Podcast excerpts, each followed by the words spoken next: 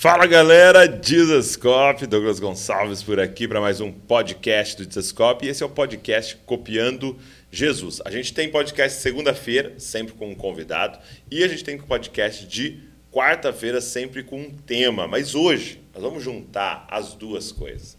Entendeu? Nós vamos ter convidado e um tema específico para a gente trabalhar aqui. Se prepara que hoje vai ser poderoso. Vamos falar aqui bastante sobre escatologia. Então, fica ligado, porque olha quem está aqui comigo. Meu amigo Vitor Vieira. Fala, irmão. Welcome back. Obrigado. Muito bom ter você aqui mais uma vez. E pela primeira vez, né, aqui no em Bragança Paulista, Aldair. E meu irmão, tudo bom? Que honra. Alegria estar aqui. Obrigado. Me falaram que é, é o padre Aldair. Por conta de, da desse... cruz, né? E a galera que tu me encontra, algumas pessoas perguntam se eu sou padre. É, eu, eu, eu, vou querer saber dessa cruz aí, mas solta a vinheta aí, vambora. Muito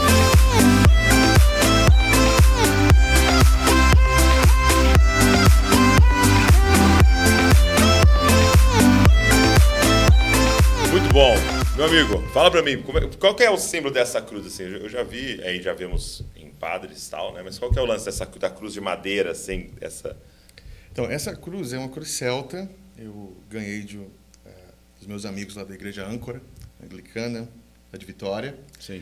Ela, na verdade, ela representa eh, a cruz e a universalidade, né? o Cristo cósmico. Então, o Senhor como Jesus como Senhor de toda a realidade e Senhor sobre toda a realidade. Entendi. Toda a autoridade me foi dada. É isso aí. No céu e na terra. Resumindo, é isso. Que né? legal. Tem... Lógico que deve ser bem é. ampla. Né? Muito legal, muito legal. Que bacana. Obrigado por vocês estarem aqui. Vitor, tudo bem? Cara, tô bem. Tudo certo? Tá legal. É, eu sempre penso quando eu venho aqui, cara, que é, é legal conhecer pessoas legais e ir a lugares legais. Mas voltar e fazer amigos, cara, tipo o Wesley que tá por trás ali, o cara salvou minha vida. É, né? Então, assim, tem várias pessoas aqui que significam muito para mim. Então, voltar sempre é muito gratificante, cara. Eu amo a família de Zescope e tudo que vocês estão fazendo. Muito bom, muito bom. E é, o Vitor, para quem não sabe, vai trabalhar é, lá no IHOP, né? Sim.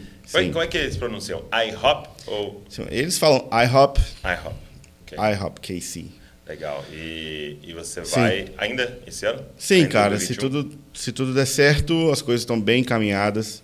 99% de chance da gente no fim do ano estar tá indo para uma temporada onde a gente vai se preparar, mas essencialmente é, desempenhar um papel para o mundo brasileiro concernente à, à faculdade do IHOP. Hum, então a gente vai liderar um projeto que vai viabilizar tudo que o IHOP é a título de ensino para Brasil e os nove países de língua portuguesa, né? Que legal. Então eu vou estar nessa posição aí. Muito legal. Então você vai trabalhar com o mundo de língua portuguesa. Na parte do ensino. Legal. A gente tem um outro diretor lá na parte de conexão, okay. de hub para pessoas e ministérios conhecerem o iHop. A parte da universidade vai ser o meu trabalho. Que legal. Então, os brasileiros e os de língua portuguesa vão lá para estudar, vão estar de alguma forma conectados com você Sim. lá. E, na verdade, a gente quer criar uma sala de aula global. Essa é a visão. Hum. Né, onde pessoas do mundo inteiro possam estar conectados, tanto presencialmente quanto virtualmente. Que a pandemia abriu para a gente um leque de possibilidades com as ferramentas atuais, que, assim, espero que o mundo nunca mais volte atrás a ser estritamente como era, mas, é, cara, abriu a chance da gente discipular pessoas e fazer com que a grande comissão seja cumprida numa velocidade incrível, justamente por causa da, da, da internet. Então, a gente está com uma visão bem, bem legal para estar presente também nos países, especialmente porque assim a maioria dos países de fala portuguesa, tirando Brasil e Portugal, são bem pobres. Né? Sim. Então, a gente precisa facilitar para que na na língua portuguesa que um dia vai estar diante do trono de Deus, haja mais representantes do Timor, de Angola, de Moçambique e das ilhas do Cabo Verde, sabe, lugares que a gente nem lembra que existe. Mas Deus falou que vai ter um povo de toda tribo, língua e nação. Sim. Então a gente está na grande comissão para ver esse povo cantando diante do trono. Muito bom. Uau! Incrível. Aldeis, e você está lá em Manaus. Sim. Manaus. Manaus, Manaus, Amazonas, né, no Muito meio, bom. Uma cidade no meio da floresta amazônica. Pastoreando dois- lá. 2 milhões de habitantes. 2 milhões de habitantes. É. Cidade Grande. muito grande, muito grande. Eu, eu gosto muito de Manaus. Na verdade, Manaus foi a primeira vez que eu viajei de avião para pregar. Uau. É, Sério? Ou seja, fui no lugar mais longe que tinha. Não, mas é relativo isso também, né? É longe para vocês, também é longe para gente. exato, né? exato. Ele, ele fica se defendendo. É, eu velho, brinco. tô Mas. Manaus é longe Nós pra caramba. estamos distante do sul, mas bem próximo de Miami, né? É, olha aí. Depende do que você quer da vida, Depende né? do que você quer da vida. muito bom, muito bom. Agora, interessante que você falou para mim dessa ida para os Estados Unidos, né? Você me mandou mensagem falando. Foi início de 2020. Foi, foi bem em maio de 2020 que a gente Isso. teve a proposta de ir pra lá. É. E, e nós estamos em outubro de 2021, né? Sim. É, e, eu- e é interessante, cara, esse período que você viveu Aham. de já e ainda não, né? Seu um, LED. estilo, um estilo de vida, né? É. No sentido assim de, é, cara, não, é, é, tem uma proposta, né? De algo que está para acontecer, mas eu tô aqui, Sim. né? E essa construção aqui, mas A gente vive o agora à luz dessa realidade Exato, já. né, cara? É, é muito louco porque eu acho que era um pouco da forma que nós deveríamos estar vivendo. Cara, é, na verdade, esse conceito do agora e não ainda, para mim, sintetiza a forma como o cidadão cristão do reino de Deus deveria articular tudo na sua vida. À luz da eternidade, à luz do dia do Senhor, à luz de mil anos com Ele e de o estado eterno inteiro depois. Então, assim, se eu estou tomando decisões drásticas com os meus filhos, a minha família, o meu dinheiro, o meu trabalho, o meu tempo e tudo que eu faço em função de uma proposta que, cara, né, dura, sei lá quanto tempo, é fútil, é fugaz, sabe? Passa assim como um, um- uma, uma folha que está no campo e depois está queimando no forno. Quanto mais a gente não deveria viver à luz da eternidade, né, cara? E do glorioso dia. Porque é muito doido, porque todas as suas escolhas nesse de maio de 2020 até Sim. aqui em 2021 foram à luz disso, né? Sim, eu tive que manobrar a minha vida inteira, Sim. refazer minhas prioridades, Porque minhas... pensa, ó, é, Vitor, vamos compra não sei o quê. Deixa eu pensar, né? Eu, a proposta que me foi feita, tal, vale a pena comprar isso aqui? Vitor, vamos fazer não sei o quê? Entendeu? Então, então, é muito louco, porque a gente deveria estar assim, né? Pô, daí vamos comprar não sei o quê? Peraí, é, eternidade, né? Vale a pena comprar isso? Vale a pena construir isso? Vale a pena fazer, entendeu? É, a gente deveria ter isso em mente o tempo inteiro. Por, por que eu estou falando isso, né? E ainda mais como líderes. É, eu estava lendo sobre um líder que ele foi fazer missões e era assim, uma- ele ia fazer um mês de missão é, num país na Ásia. Cara, não lembro se era na Filipinas. É, ele foi fazer, ele foi fazer um mês de missão. E aí é, ele chega lá, eles começaram a pregar o evangelho, estava tendo tipo assim uma, uma manifestações contra o governo tal. E aí ele pegou e começou a pregar o evangelho para um monte de jovens e tal. E cara, 150 jovens aceitaram Jesus. E eles tinham um lugar subterrâneo que eles se encontravam lá tal. E aí ele- eles iam ficar um período ali, depois ia para a China. Aí os líderes da missão falou: "Cara, fica aqui, nem vai para a China e discipula esse cara o máximo que der, porque tem que deixar o- uma igreja aqui, né?" Sim. E aí ele ficou aquele um mês lá trabalhando, discipulando e tal, e foi embora para os Estados Unidos, voltou para os Estados Unidos. Aí chegaram lá nos Estados Unidos, reunião, os caras, quem que vai assumir essa igreja? Tem 150 pessoas lá, alguém precisa ir, ninguém se voluntariando. E ele falou, cara, eu não queria, mas eu falei, ah, tô aqui, Aí eles não, você é muito jovem, você não é formado, não dá, não sei o quê. E aí ninguém quis, os caras, vai, vai você mesmo. Aí ele foi para passar é, três meses. Aí ele foi, então, nesses três meses, discipulou, discipulou os caras e tal, e voltou. Não arrumaram ninguém. Aí ele foi para ficar mais seis meses, tal, já com a esposa. E aí ficou lá seis meses e tal, e discipulando os caras, e voltou, e, e não tinha ninguém para ir. Aí ele foi de novo, ficou mais um período. E, cara, hoje a igreja lá tem, tipo assim, 70 mil membros. Meu Deus, cara. E aí perguntaram assim para ele e para a esposa, né? Foi uns caras fazendo um documentário lá, perguntaram assim: é, por que que aconteceu isso aqui e, e não está acontecendo isso lá nos Estados Unidos? Né? Por que, que vocês acham? Porque tu- um casal de americano faz isso aqui e não está acontecendo lá. Né? Ele, aí eles responderam assim: porque a gente sempre liderou achando que ia embora. Como se fosse o último dia.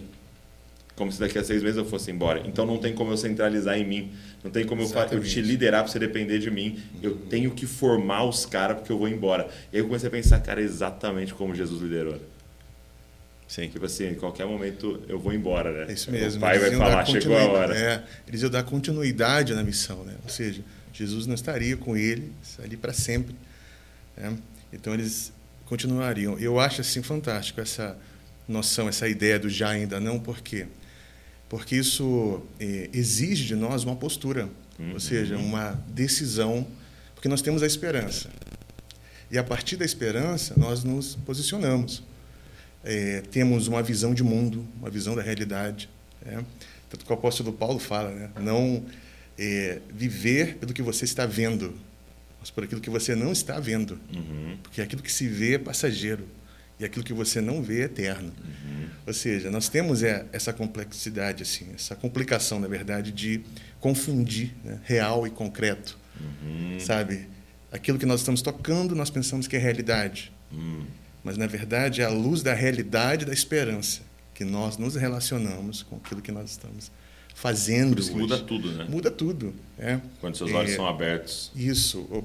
Você vive o agora ah, por um mundo, por uma realidade que você sabe que existe, mas ainda não chegou. Mas ela está presente em você, ou seja, na- pela presença do Espírito. Uhum. Então nós anunciamos um tipo de mundo e denunciamos um outro. Denunciamos. Denunciamos Uau. um outro. né? A vida do cristão tem Uma que ser uma denúncia. do Por isso que é a agora. perseguição. É, tem que ser uma denúncia do agora e um anúncio do novo mundo. Uau. É, então, Uma denúncia e um anúncio. é isso aí. Então nós Tá um vivemos. livro bom, hein? Tá um livro bom, hein? Hã? Denuncia. Olha aí. Anunciando e denunciando. escrever, Aldair. Pelo Vamos. amor de Deus, cara. É, o Vitor tá no meu Eu pé. tô ali, tentando, cara. tá, tá difícil. Ele tá no meu pé. Já tenho é o Vitor e mais alguns irmãos aí. Sim. Hillary É sempre a fala. torcida ó, do Fluminense inteira. É, minha esposa fala: você fica escrevendo prefácio, você fica escrevendo aí agradecimento e tal. E, Exato. e não escreve nada. Livro. Livro Teu que é livro bom. quebrou Eu vou botar um nada. segredo para vocês. É, me falam que todo livro que tem aí de escatologia mandaram para esse cara antes aprovar. É verdade. É verdade isso? Sim, eu não só mandei antes, como eu pedi para ele endossar, porque se tivesse alguma coisa errada ele não endossasse, né, eu ia tiraria o pé.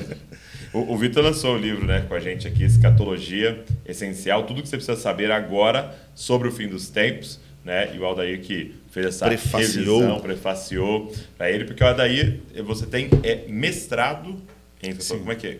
é, é mestrado em teologia histórica com ênfase em escatologia. Uau, que legal. E aí eu queria começar fazendo essa pergunta para vocês, né?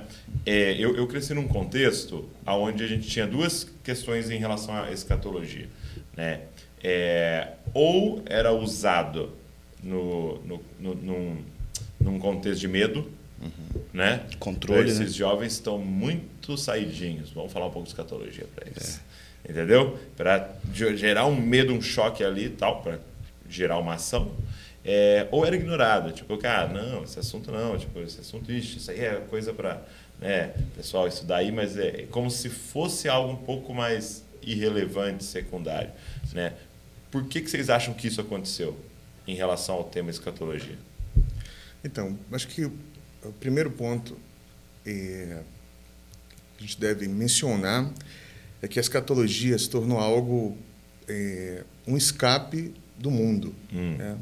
Assim, é, os eventos catastróficos né, mencionados na palavra, enfim, no imaginário apocalíptico, é, tomou conta, ou seja, o fim é um desastre geral. né? Você tem uma visão muito Um pessimista. filme trágico. É um filme trágico. né? Tanto que a, a visão que predomina ah, na escatologia no Brasil, é, a igreja em geral, é uma Acho visão é, é no mundo? no mundo. Mundo ocidental, É, né? o mundo Ocidental. ocidental é, é, é muito pessimista assim, com relação ao final. É. E isso faz com que as pessoas se distanciem. Né? Ela, elas, olha, no final nós vamos. Tanto que colocar a esperança no arrebatamento, por exemplo. Entendi. Né? A tá esperança no cristã se tornou um arrebatamento, ou seja, um Escapar, dia né? É o escapismo, ou seja, um dia do Senhor vai nos retirar dessa terra, nos levar para Ele e tudo isso vai se acabar, isso vai se tornar uma terra sem lei, devastada. Uhum. Né? Então, por conta desse pessimismo eh, escatológico, digamos assim, é, por uma série de fatores. É, né? e, você a, consegue, é, já fez alguma reflexão ou análise de, de por que, que se, se iniciou esse tipo de interpretação tão catastrófica assim? Eu acho, é, assim, não tem exatamente um, uma data, um uhum. momento onde, onde isso surgiu. Mas uma ideia que se tem, eu acho uh, relevante e importante, é a. Porque existia um período da história da igreja, principalmente no período dos puritanos, que a igreja era pós-milenista, ou seja, hum. que a igreja acreditava que iria evangelizar todo o mundo, uhum. o mundo ia ser cristianizado. Ia exatamente. Né? Preparando para Jesus. Medida isso. É, o milênio ia ser estabelecido à medida que a igreja fosse avançando e estabelecendo o reino, o reino de Deus, uhum. transformando tudo. E aí nós temos guerras né? Sim. acontecendo, ah, pestes, uma série de coisas que levaram a uma espécie de frustração. Uhum. É. E qual, então, qual a é, agora o que nós vamos fazer com toda essa expectativa, né, com todo esse avanço? Ah, então, no meio de tudo isso surge uma resposta, surge uma opção. É, na verdade, nós vamos sofrer, nós vamos passar por tudo isso, mas um dia o Senhor vai nos retirar dessa desse mundo para uma outra realidade uhum. e esse mundo vai acabar. Então, é, o escapismo ele vai surgir como um sistema é, plausível e abraçado por conta de uma decepção, né? uhum, por conta de uma por é, da realidade negativa. É, né? realidade uhum. negativa. É. Porque, imagina, você coloca a esperança em algo e daqui a pouco. Né, ó, é um exemplo. Se nós fôssemos pós-milenistas. Nós estamos implantando o reino, tudo vai melhorar, as coisas estão melhorando, educação, vamos implantar o, o reino de é, Deus. É, o reino de Deus e aí o coronavírus. Entendi. Milhares de pessoas morreram. Sim. Como nós vamos explicar isso? Entendi. Essa melhora. É, é essa melhora. Né? Lógico, é, algumas é, pessoas fazem aí uma, isso, porque... uma fazem uma uma ginástica exegética aí, né? É, consegue explicar. consegue, explicar é. e todo mundo vai conseguir explicar qualquer é, coisa. Exato. Mas eu acho que, assim, de uma forma panorâmica e rápida, é, o escapismo surge com a decepção, é, ou seja, ele ganha força, na verdade, uhum. com a uhum. decepção do não avanço ou da melhora das coisas. Entendi. O que você me diria, meu amigo? Cara, eu acredito mesmo na, na, na história da igreja, né? que a igreja ela nasce pré-milenista. Né? Os pais apostólicos, os primeiros discípulos dos discípulos, eles eram essencialmente pré-milenistas. Explica para a galera que está aqui com a gente. Pré-milenismo é, é a crença de que Jesus vem e implanta o reino de Deus os mil anos, né, o milênio, depois da sua vinda. Uhum. Né? Aí só 1.800 anos depois que alguém ia colocar a segunda vinda antes da tribulação, mas era essencialmente é, a história da igreja, grande tribulação, segunda vinda, milênio. Isso seria então, milenismo. Essa ideia do arrebatamento, e aí tem aqui a tribulação, e aí depois. É nova, é, é recente. É, faz apenas 200 anos. 200 anos aproximadamente de, de que alguém organizou essa ideia. Entendi. Ao, um arrebatamento secreto. De um arrebatamento secreto. Então, e... até 1800, é, não o tinha. entendimento era. É, é era que era ou o reino de Deus já estava ou o reino de Deus viria quando Jesus viesse. Okay. Porque a história da igreja né, era essencialmente ela começa pré-milenista. Agostinho, grande expoente da igreja para ensinar e expandir o amilenismo, mas na situação de que a igreja deixou de ser um partido perseguido para se tornar a, reunião, a, religião oficial do Estado. Uhum, então dava-se essa ideia. Né? É, então tipo assim a gente conquistou. Meu, Vencemos. Tudo, matamos a besta e o Império Romano e se tornou a religião oficial do Estado. A gente vai cristianizar o mundo. E aí, Agostinho, né, de maneira genial, escreve A Cidade de Deus, onde né, deu tudo certo. Sim. E aí, é, o problema é que a idade, da, a idade média, onde a igreja é a situação, é chamado pelos livros de histórias de Idade das Trevas. Sim. Porque é cabuloso em muitas situações também.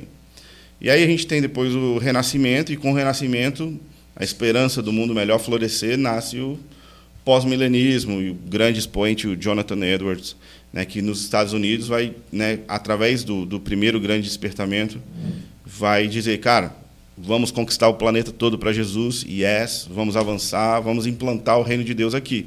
Enquanto mesmo tinha escravidão e vários outros contrastes sociais que mostravam que a história não era tão bonita e positiva assim. Obviamente, com as crises, com tráfico de escravos, a, os impérios em guerra, né, a Inglaterra e as potências navais da época é, trocando mercadoria e, as, e, a, e, a, situação econômica do, do, planeta diz assim, cara, o mundo realmente não está ficando muito bom. E aí John Darby na Inglaterra, Escócia e junto com os irmãos de Plymouth lá no, no Reino Unido, é, por causa de uma experiência sobrenatural de uma moça, dizem, né, Jesus vai voltar antes da tribulação. É muito melhor acreditar de que realmente o mundo está muito ruim, mas a gente vai escapar dele, do que pelo nosso trabalho a gente vai conseguir cristianizar as nações. E aí, cara, a gente chega no século XIX, é, século XX, com o, o, o pré-milenismo sendo uma chacota na, na academia. Acreditar em um milênio literal era ridículo, especialmente porque as pessoas que estavam colocando esse tema em voga faziam muitos quadros e riscos que era muito difícil de se entender, era muito é, cômico, não sei se cômico seria a melhor palavra, mas era tipo assim, era uma piada acreditar que tipo Jesus ia voltar de verdade nas nuvens, implementar um reino literal. Israel nem existia, cara. Pelo amor de Deus, como assim? Essa questão, né? É, como assim? E aí a gente tem há muito tempo. Né? É, tinha 1800 anos que Israel foi varrido do mapa e era um povo errante pela Europa, essencialmente, África, Oriente Médio. Mas como que Deus ia cumprir aquilo que ele tinha prometido? E aí, cara, a gente tem, graças a Deus, Deus levantou nos Estados Unidos um homem chamado George Eldon Ladd. E esse cara ele trouxe para a academia de volta um argumento sólido para defender o milenismo, né, acreditar que é, as profecias são literais e que a gente pode acreditar em, em, profecia literal sem ser maluco e sem ser tipo riscar muitos é, diagramas esquisitos e sem tentar adivinhar quem é o quê, ser fiel ao texto. Uhum. E, e, e, o problema é que a gente está nesse, nesse mundo pós a, o controle e o medo que as pessoas usam para usam a escatologia para controlar as pessoas, sim, né? Sim. A gente tem a proposta do, do, do pré-milenismo que está voltando, né? É muito recente. Uhum. E a gente tem, cara, o amilenismo, que é uma, uma tendência forte na, na, nas igrejas reformadas, nas igrejas mais tradicionais. E a gente chega nesse ponto da história hoje. Então, hoje, a escatologia é relegado a segundo plano e é um assunto difícil de se abordar, justamente por causa dessa, eu acho, né, por causa dessa construção histórica. E, e a gente chega num, num momento onde, cara, não dá para a gente não pensar sobre isso. Sim. Sabe, a gente acabou de. A gente está no meio ainda, no final, talvez, sei lá onde que a gente está, de uma uhum. pandemia global, cara, onde Sim. milhões de pessoas foram mortas. E tudo isso é, deveria preparar o nosso coração, porque Jesus disse: Isso ainda não é o fim. Hum. Isso ainda não é o fim. Sabe, vai ter pestes, guerras, rumores de guerra, mas ainda não é o fim. Uhum. E o evangelho do reino avança nesse contexto, mas ainda não é o fim. É. Então virá o fim. Para mim, essa questão do, do, da, é, do arrebatamento secreto antes do negócio acontecer mesmo, é, eu, eu, beleza, o cara ler ali na Bíblia e, e, e, interpretar e tal, né? Nós vamos respeitar, mas assim, hoje para mim o grande problema é que isso se traduz em toda uma mentalidade. Sim. Então, é, não é um escapismo no arrebatamento é um escapismo na vida. Nós desenvolvemos essa teologia escapista para a vida. Sim. Né? Então, por exemplo. Uma visão de mundo. É, se você perguntar assim para os jovens: qual é o seu maior sonho? Qual é o seu maior sonho? Pergunta para os jovens na rua: qual é o seu maior sonho? Entendeu? Escapar. Sim. O maior sonho é, é, é eu. Sobreviver. É, é, eu ir embora. Se, Tipo assim, você me coloca no avião que eu quero sair daqui, eu quero ir para um outro lugar explorar.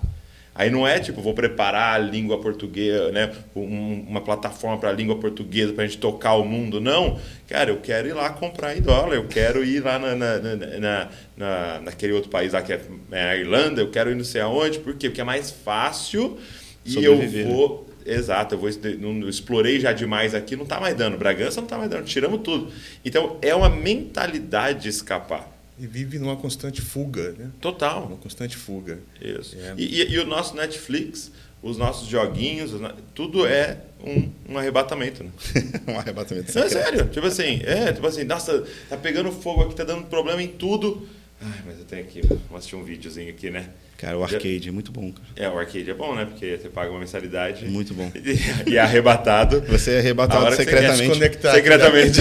É uma desconecta da realidade. É a pornografia, né? cara? É isso aí. Entendeu? O escape é uma cultura. É uma Por- cultura, Porque cara. é muito, é muito tenso, cara. O, a escatologia molda a nossa vida. Exato. A forma como a gente vê o fim determina como a gente vive agora. É, e eu acho assim, é, acho que vale é, mencionar que o pré-milenismo, ele tanto o dispensacionalista como o pré-milenista, pré-milenista histórico, ele é pré-milenista. A diferença está na, na questão do arrebatamento. Uhum. Uns são pré-tribulacionistas, Uhum. ou seja, antes da tribulação o Senhor nos arrebata, e o, o outro, né, o pré-milenista histórico, é pós-tribulacionista, né, no sentido de depois da tribulação o Senhor arrebata, mas ele já vem para implantar o reino, ou seja, um milênio literal. Né? Sim. É, e, mas é interessante mencionar é, esse esse escape, esse escapismo, essa fuga, vai muito de como nós compreendemos o fim também, Hum. sabe? Ah, eu acho que essa era a grande luta de Pedro ali ah, no diálogo, ah, acho que segunda Pedro, onde ele trata, eh, nós estávamos conversando sobre isso ontem, Ontem, né? É, Pedro desesperado, Ah, vocês conversam sobre isso? ah, sim. Eu vejo, eu vejo pessoas mortas com certa frequência. eu leio, né? É, eu isso. leio mesmo. Então, eh, Pedro estava desesperado porque a, a esperança da igreja tinha sido colocada em xeque. E o povo começa, ele fala, cuidado com os zombadores. Uhum. Eles ah, vão eh, deixar com que vocês observem a vida agora e comecem a não pensar sobre o fim, sobre o futuro, né? o que significa. Então, vocês vão viver uma vida como aproveito agora porque amanhã é incerto. Né? Porque desde os dias, ele trata isso, né? nossos Pais. pais, eh, nada mudou, continua o mesmo ciclo, a mesma coisa. Uhum. Então, e Pedro fala, não caiam nessa. Uau. Não caiam, nós temos uma esperança, nós temos uma promessa e tudo que é necessário, comentei contigo isso ontem, para vivermos nesse tempo já foi dado e providenciado pelo Senhor. Nós temos a providência divina para vivermos no tempo de uma forma que, ah, que onde a esperança seja visível.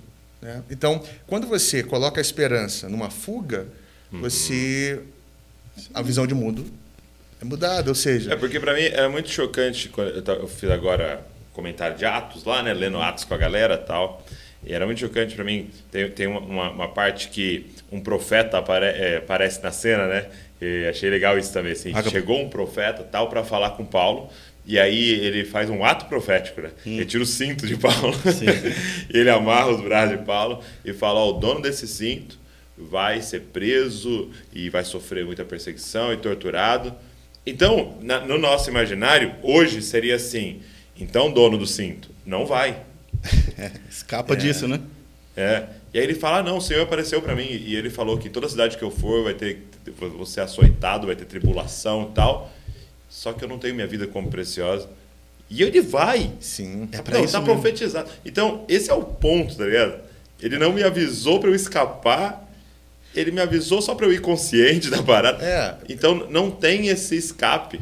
É, o apóstolo Paulo. Não, é, é assustador, né, cara? Não isso. existe. É, o apóstolo Paulo, ele chega em Lista, né, em Derbe, é açoitado, Uhum. né, dão ele como morto, levam para fora da cidade. Provavelmente ressuscitam ele. É, eu, eu, assim, eu acho muito interessante isso. É bem Porque possível. quando você observa eles não ah, iam levar alguém para fora da cidade, entendeu? Ah, se ele não, Não tivesse tivesse morto. morto. É. Então leva para fora da cidade, os discípulos cercam, ele levanta e retorna para a E cidade. entra de volta na Ele cidade. volta. Por quê? Porque ele está focado. Exato. É outro tipo de crente. É, cara. um tipo de crente, eu acho, viu? Quer dizer, ele corre, ele não corre do perigo, ele corre para o perigo. Exato. Ah, de uma forma, por quê? Porque o seu coração estava na promessa. E, e- e- e algo que é, é, tá em Atos inteiro, inteiro, inteiro, e eu não sei como a gente ignora tanto isso, é porque era uma testemunha da ressurreição. Sim. É disso, né? Isso. Era uma testemunha A ressurreição da escatologia, de né? Jesus ah, subverte tudo, muda tudo. Muda. Sabe? É aquela cena que os discípulos estão trancados, com medo, né? Aham. E Jesus entra, fala: Pai seja convosco. Passa pela parede. passa ali, come. aí olha, vai para o centro, né? E, e ah, fala paz, ou shalom, né? Seja convosco. Que eles ali, as- a missão, a continuidade é salva. Ou seja, tudo que nós observamos está orbitando Sim, ao redor do Cristo ressurreto. sim. Nossa reunião, porque nós nos reunimos como igreja. Nós estamos celebrando e cultuando ao Senhor, adorando ao Senhor e trazendo à nossa memória o dia da colheita escatológica. Uau. Né? É, no domingo, em- Jesus ressuscita num domingo de Páscoa, né? o domingo da primícia. Sim. Ele é o primeiro frutos. dos Dentre os mortos, mortos. dentre os mortos, É. de muitos outros no futuro. Então isso entrou no coração dos discípulos, onde a realidade agora ela é superior a qualquer coisa concreta É. que nós, tudo que tocamos ou pensamos. Porque né? essa é a única explicação, né, para o estilo de vida que eles tiveram, é você tirar o assunto morte, né?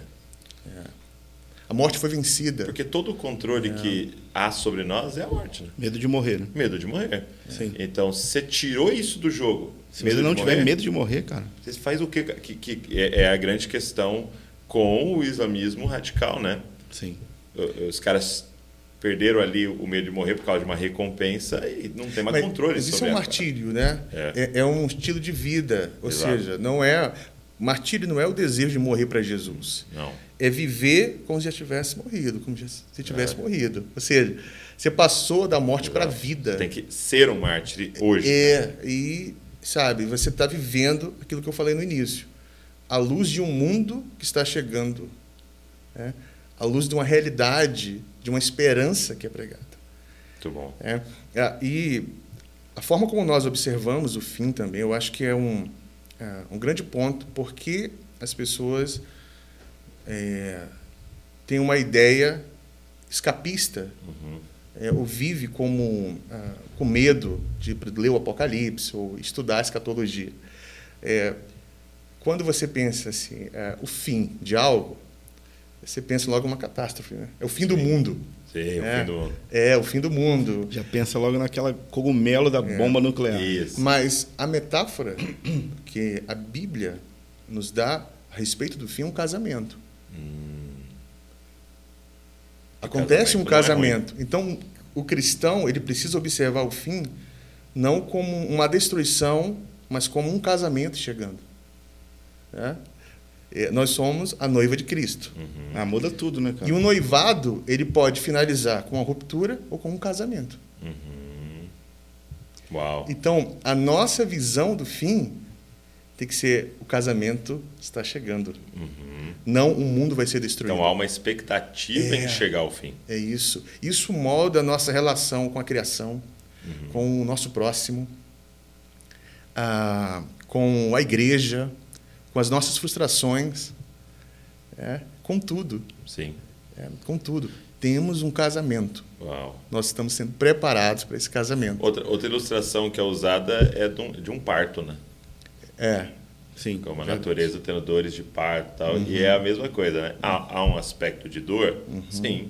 Há um aspecto de sangue sendo derramado e tal, e grito. Sim. E. Muita dor, muito sofrimento. Mas, Mas ah, quando nasce- Os pais estão desejando que chegue, né? é.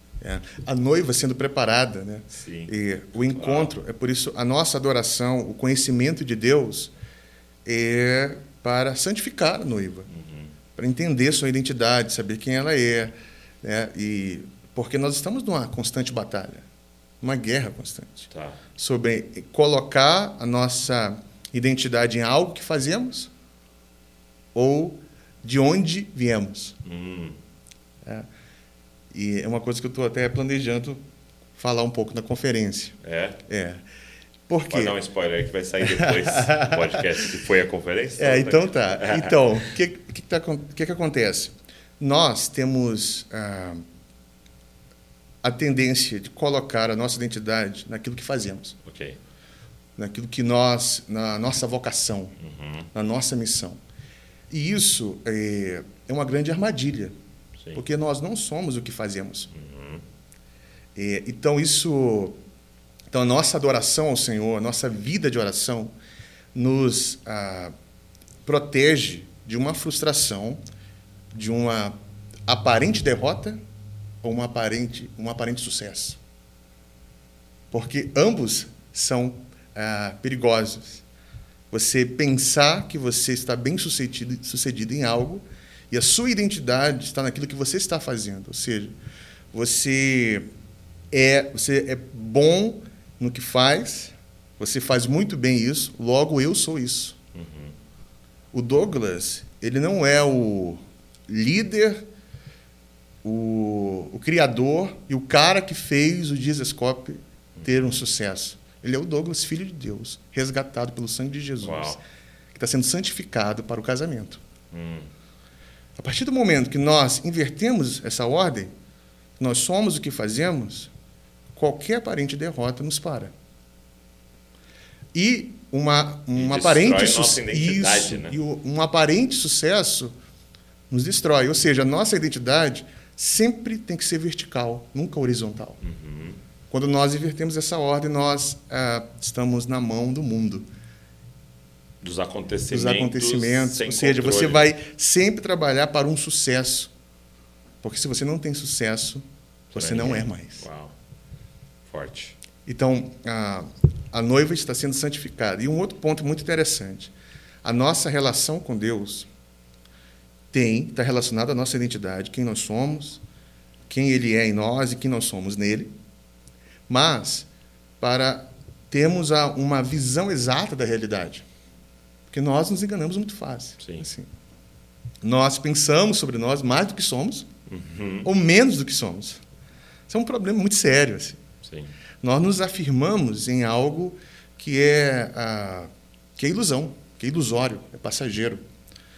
E, e o encontro com Deus, né, a, a aproximação com Deus vai gerar isso. É, eu brinco que o cara, uma vez um, um jovem veio num aconselhamento né, conversar num gabinete comigo, ele falou assim, olha, eu não sei o que está acontecendo, eu oro e me sinto muito mal. Assim. Eu estou me sentindo uma pessoa péssima. Eu digo, que bom. o fato de você estar se sentindo mal significa que Deus se aproximou de você. Sim. Porque a aproximação de Deus nos traz a realidade. Nos abre para, uma, para a realidade. Então, sentir-se mal na presença de Deus pode ser um indicativo que você está mais próximo dele. Uhum. Porque aí vem uma mudança. E não fica só assim. Ou Sim. seja, à medida que ele vai nos santificando, nós vamos descobrindo quem somos. né? Essa noção de distância, às vezes o cara, estou muito bem com Deus, nada está acontecendo. Opa, peraí. Muito confortável. É muito confortável. fogo. é, é Sim, isso aí. É muita glória, é muito conforto. Sabe? E, e nós somos amados pelo Senhor, isso nos conforta, mas o encontro com o Santo mostra quem nós somos também. Sim. Nossa condição, na verdade. Tanto que é, ali em Êxodo 19, né, ele fala: se alguém pôr o pé no- na montanha, vai morrer. Porque a santidade dele ia consumir, né? A parada. É- E- era muita glória, não tinha assim, é como. interessante, né? Nós, ao nos aproximarmos de Deus, nós temos essa noção de distância, mas de proximidade. Né? É paradoxal mesmo. Total. É paradoxal, sabe? Nós ah, é por isso que a oração ela nos salva no sentido de não porque eu estou num diálogo com Deus, mas ali eu reconheço quem eu sou, como eu estou e para onde eu estou caminhando. Muito bom. Eu sei que eu não sou o que eu serei um dia. Né? Sei- Eu estou nessa condição agora, mas eu encontro com Deus Santo, eu me encontro com meu irmão. Porque é um outro, é um outro aspecto também. O encontro com o outro. Né? Existe um aspecto do conhecimento de Deus que só é possível na relação com o outro. Sim. Eu conheço Ponto. Deus na palavra, orando, ele No se aproxima. secreto. Exatamente, mas na relação com o outro. É por isso que o apóstolo Paulo fala sobre congregai-vos. Uhum. Não deixar de Porque é nesse hebreus. envolvimento que eu descubro um outro aspecto do conhecimento divino. Na relação, eu vou sendo moldado, vou sendo ah, ah, lapidado e descobrindo ah, que eu não sou autossuficiente. Muito bom. É, assim, de forma muito prática, é, o que, que mudou na vida de vocês? é, é, aí, aí eu estou perguntando assim, realmente de prática, né? De práticas na vida, a partir é, desse entendimento é, do, do porvir, né? Do, do fim, do, da escatologia, né? Porque a gente sempre usou essa frase, a escatologia não é curiosidade, ela tem que moldar a nossa missiologia, tem que mudar a nossa, nossa eclesiologia, né? A forma que a gente faz as coisas. Mas de forma assim, o que, que você diria, assim? O que, que mudou para você? Cara, para mim foi uma um desespero pelo conhecimento de Deus, assim. Ok. Cara, eu preciso conhecer Jesus. Tá. Se ele ele tá com a mão na maçaneta e vai virar e eu vou encontrar com ele, eu preciso saber quem ele é. Então, a, a minha relação com a palavra de Deus mudou completamente, porque eu estou numa jornada eterna em busca pelo conhecimento de Deus.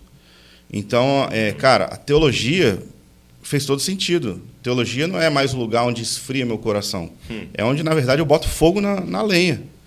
Sem a teologia, sem teologia bíblica, sem os comentários bíblicos, sem, cara, me debruçar na palavra de Deus para conhecer Jesus, na verdade eu estou brincando, porque eu vou, eu vou olhar nos olhos dele. Como, como que eu vou entrar nessa janela de eternidade e ter a chance dele olhar para mim e falar assim: Eu não te conheço? Meu Deus. Então, mano, eu preciso conhecer Jesus e eu preciso que ele me conheça.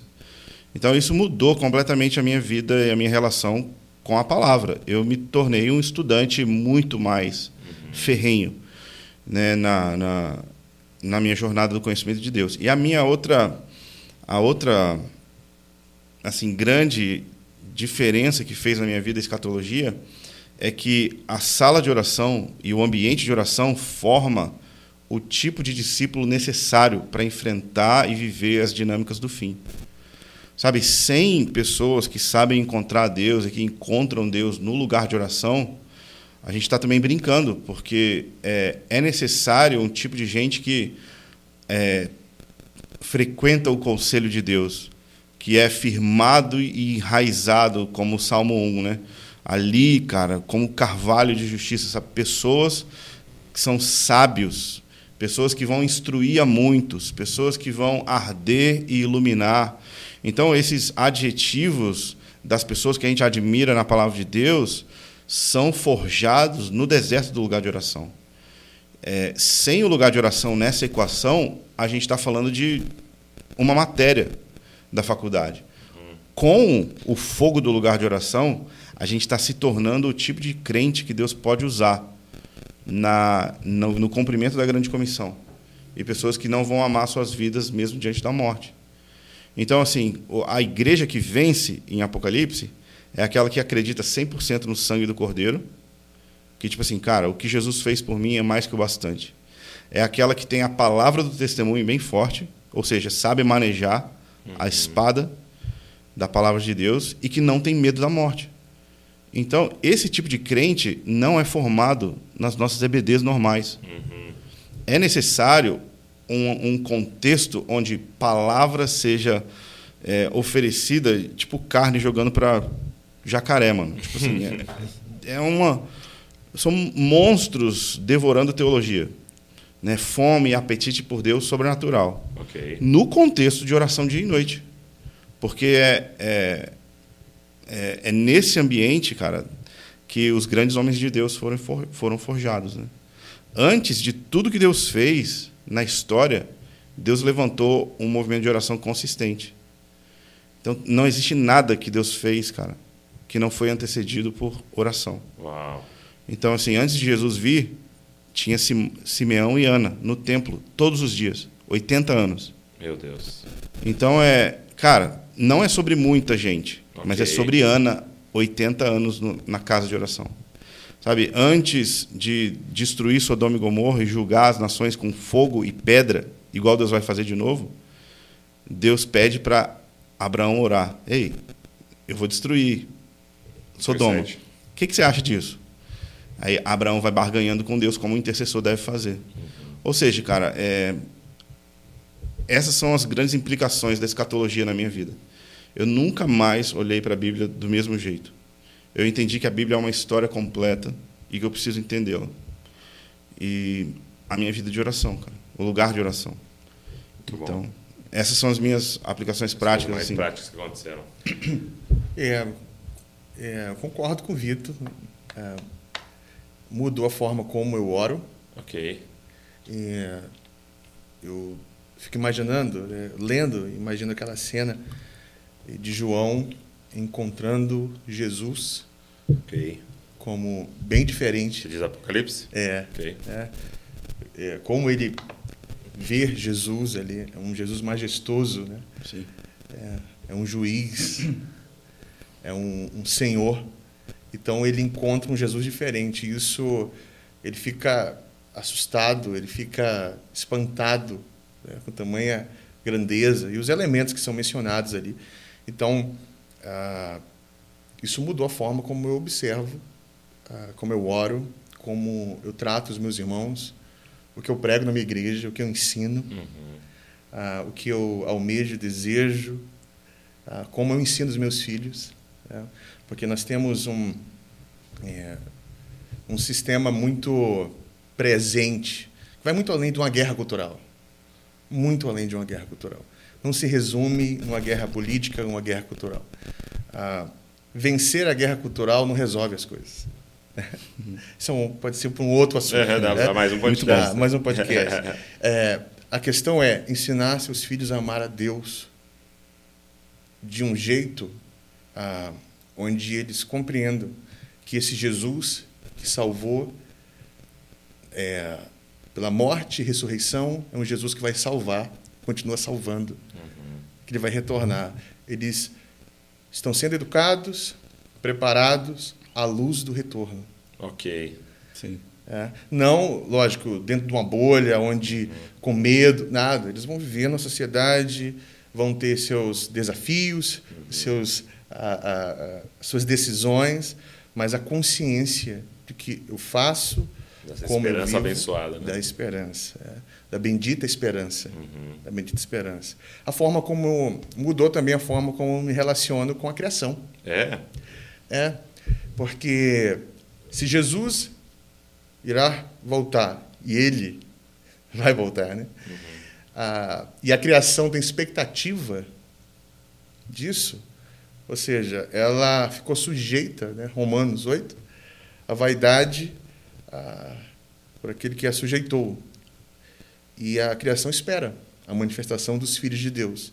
Ou seja, a, aqueles que estarão com, como Jesus. A grande promessa, a louca promessa que nós temos, neotestamentária, que nós seremos como Ele é. Sim. é? Não que seremos deuses como Ele é. Não. Essa distância vai continuar, mas teremos um corpo glorificado, uma, uma vida transformada, uma outra realidade. Ou seja, a criação tem essa expectativa de ver os filhos de Deus se manifestando. Ou seja, a manifestação dos filhos de Deus não é um avanço da igreja.